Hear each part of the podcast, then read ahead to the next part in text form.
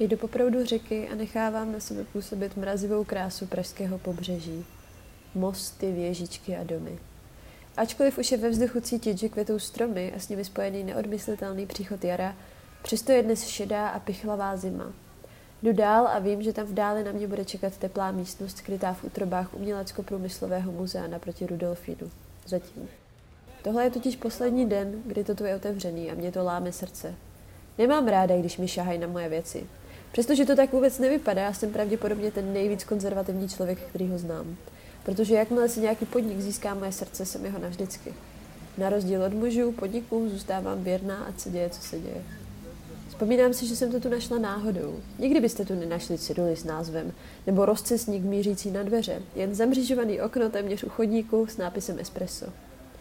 Bylo to na výročí upálení Jana Palacha před filozofickou fakultou. Víte, takové věci v člověku zanechají něco, nějakou myšlenku a s tou většinou není lehký se vyrovnat, obzvlášť když je pravdivá.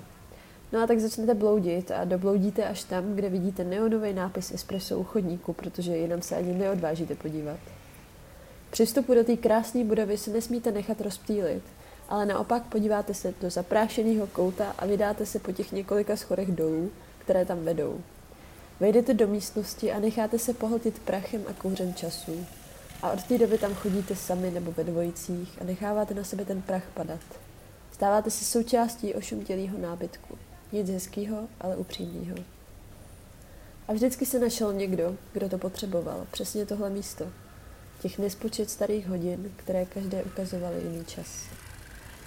Sklenička červeného vína, mimochodem Cabernet Moravia, nebo je první víno, které kdy učarovalo mému srdci, cigareta a okolí toho místa nabízela jedinečný balzám na duši, který se těžko hledá někde jinde. Tak třeba tam jsem se poprvé někomu v životě skutečně otevřela. Své nejlepší kamarádce, která je moje nejlepší kamarádka od té doby. Byli jsme tam, popíjeli víno a tehdy jsem porušila své pravidlo nikomu nevěřit. Obě jsme byli tehdy trochu sociopati. A já jí řekla věci, které jsem se bála vyslovit občas i sama před sebou. A nevím, jestli mě tenkrát hřálo víc to víno nebo emoce. Mnohokrát jsme se tam vydali hledat pravdu na dně skleničky, jako většina lidí, co tam chodila. Vždycky nás obsluhoval ten samý barman, zarostlý, ale celku pohledný muž. Většině tam seděl na baru, četl si noviny, pil černý kafe a rozhodoval se, koho obslouží a koho ne. Několikrát jsme zažili, že tam přišel někdo, kdo se tam vyloženě nehodil. Třeba pár kravaťáků, kteří byli navíc zhnuseni místem, kde se ocitli. Ale přesto je to od návštěvy neodradilo. Dali se na nekuřáckou místnost, barman řekl, že jedině venku, ale že nádobí se nesmí vynášet. Nikdy jsem neviděla tak jemně někomu naznačit, aby vypadnul.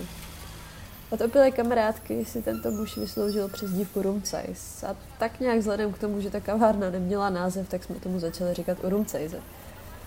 Další z častých návštěvníků byl starý herec, který tam chodil na tvrdší skleničky než my. A vyprávěl nám historky, které byly skvělé, jen jsme si je nikdy nedokázali zapamatovat a možná to bylo dobře. Ve finále jsme stejně skončili nad filozofováním kolem života a jak je umění důležitý. A tak nějak si tam u nás začali všichni myslet, že jsme studentky filozofie, což se nám hodilo, protože nám ještě nebylo ani 18. Další z návštěvníků byla partička studentů z konzervatoře, ale ti tam byli jen jednou, protože kamarádka dostatečně vyděsila tím, že po několika skleničkách se vydala opustit moje filozofování s hercem a raději šla svádět ty vyděšený houslisty a basisty otázkami, zdali mají dobrý prstoklad. Jak říkám, nebylo to místo pro každýho, ale vždycky si našel někdo, kdo to potřeboval jako sůl. Třeba kamarádka, na kterou padal celý svět. Začala chodit k psycholožce a zjistila, že ani to jí vůbec nepomáhá. A tak jsme šli tam, sedli si na bar a dali si skleničku kabernetu. Už po první skleničce byl její svět lehčí a mohli jsme se tak vydat dál ven. S úsměvem mě pak objela a řekla, že se potřebovala už dlouho takhle zřídit. Nemyslím si, ale že by ta jedna sklenička kabernetu měla tak pozitivní účinky. Bylo to zkrátka tím místem. Lituju, že jsem ho objevila tak pozdě, protože nám byl přán jenom jeden rok a já mám před sebou náš poslední den. A tak se vydávám úplně sama, abych se s tím místem rozloučila. Už procházím kolem cedule, která se chlubí, že bude umělecko-průmyslové muzeum otevřené až koncem roku 2017. Tři roky tak budeme vyhnáni do ulic a už to nikdy nebude takový. Scházím těch několik pár schodů a mžourám skrz kouř, abych našla své místo. Objednávám si skleničku kabernetu a vychutnávám si jeho první doušky, jako bych věděla, že už mi nikdy jindy kabernet tak chutnat nebude. Z rádia se ozývá Neil Young. Hey, hey, my, my, rock and roll can never die. There's more to the picture than meets the eye. A já sakra doufám, že má pravdu.